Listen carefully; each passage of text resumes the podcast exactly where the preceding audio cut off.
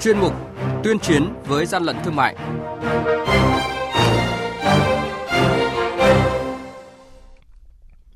Thưa quý vị và các bạn, quản lý thị trường Quảng Bình đã bắt giữ lô hàng rượu ngoại nhập lậu vận chuyển qua địa bàn. Cục Quản lý thị trường Sơn La thu giữ 110 kg khí cười. Cục Quản lý thị trường Lào Cai thu giữ trên 440 tấn hạt giả, không có hóa đơn chứng từ. Người tiêu dùng nên chú trọng đến các quyền cơ bản khi mua hàng với hình thức thương mại điện tử là những nội dung sẽ có trong chuyên mục tuyên chiến với gian lận thương mại hôm nay. Nhật ký quản lý thị trường, những điểm nóng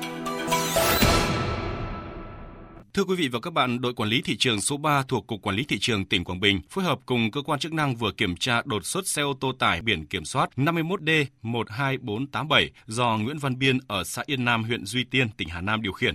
Tại thời điểm kiểm tra, lực lượng chức năng phát hiện gần 400 chai rượu do các hãng nổi tiếng nước ngoài sản xuất, không dán tem rượu nhập khẩu, không có hóa đơn chứng từ chứng minh tính hợp pháp. Mới đây, đội quản lý thị trường số 5 thuộc Cục Quản lý Thị trường Lạng Sơn kiểm tra đột xuất quán hát karaoke Nắng Mai do ông Nguyễn Đức Thịnh ở thôn Ao Đẫu, xã Sơn Hà, huyện Hữu Lũng, tỉnh Lạng Sơn làm chủ hộ kinh doanh. Tại thời điểm kiểm tra, lực lượng chức năng phát hiện tại quầy lễ tân có 4 bình khí cười với tổng trọng lượng là 110 kg. Đội quản lý thị trường số 5 đã tạm giữ toàn bộ số hàng này để xác minh, làm rõ và xử lý theo quy định của pháp luật. Hàng nhái, hàng giả, hậu quả khôn lường.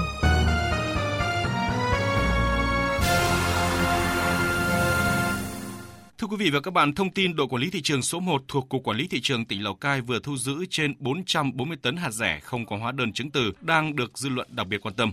Quá trình kiểm tra, cơ quan chức năng phát hiện 16 container chứa hạt rẻ có tem nhãn ghi chữ nước ngoài để trên sân bãi tại lô F19 khu công nghiệp Đông Phố Mới. Tại thời điểm kiểm tra, toàn bộ lô hàng này không có ai nhận làm chủ. Câu hỏi đặt ra là số lượng hạt rẻ này rất lớn và làm phép tính chỉ với 100.000 đồng một kg hạt rẻ thì số hạt rẻ này có trị giá khá lớn. Nếu số hạt rẻ này được tiêu thụ chất lọt trên thị trường thì nhà nước bị mất một khoản thuế không nhỏ. Quý vị và các bạn đang nghe chuyên mục Tuyên chiến với gian lận thương mại. Hãy nhớ số điện thoại đường dây nóng của chuyên mục 038 857 7800 và 0945 131 911. Chúng tôi xin nhắc lại các số điện thoại là 0388 577 800 và 0945 131 911 sẽ tiếp nhận ý kiến, phản ánh, kiến nghị, tin báo của các tổ chức cá nhân liên quan đến gian lận thương mại, hàng giả, hàng nhái. Tuyên chiến với gian lận thương mại phát sóng trong thời sự đồng hành sáng thứ ba, thứ năm và thứ sáu hàng tuần. Thưa quý vị và các bạn, xu hướng tiêu dùng thông minh hiện nay là mua hàng qua hình thức thương mại điện tử. Nhiều người có tâm lý ham của rẻ và tiện lợi. Tuy nhiên, người tiêu dùng lại dễ dàng bỏ qua những quyền cơ bản của mình và khi mua phải hàng kém chất lượng không như quảng cáo thì tiền mất nhưng tật mang. Đặc biệt là vô hình chung còn tiếp tay cho hành vi bán hàng lậu, hàng giả, hàng nhái, hàng vi phạm sở hữu trí tuệ.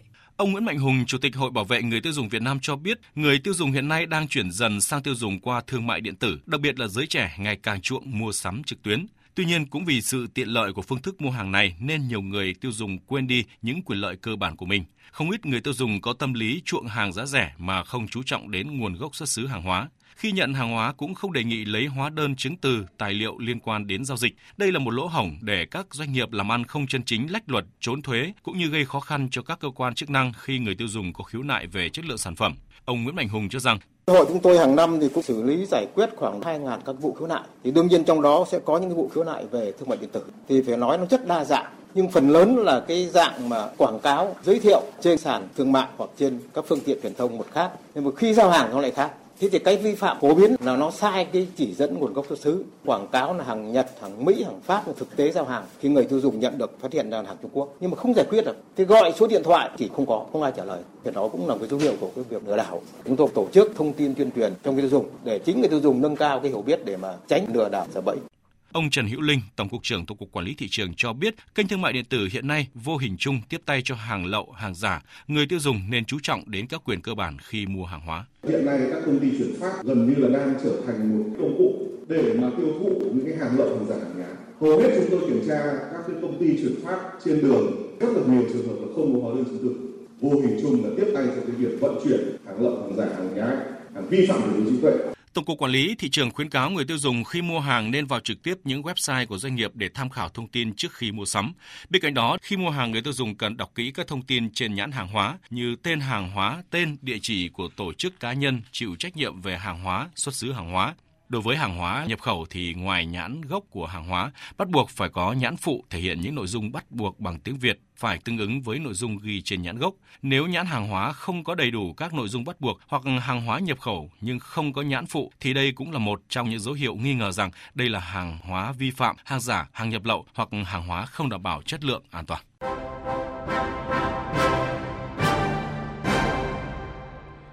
Tay chống hàng gian, hàng giả, bảo vệ người tiêu dùng.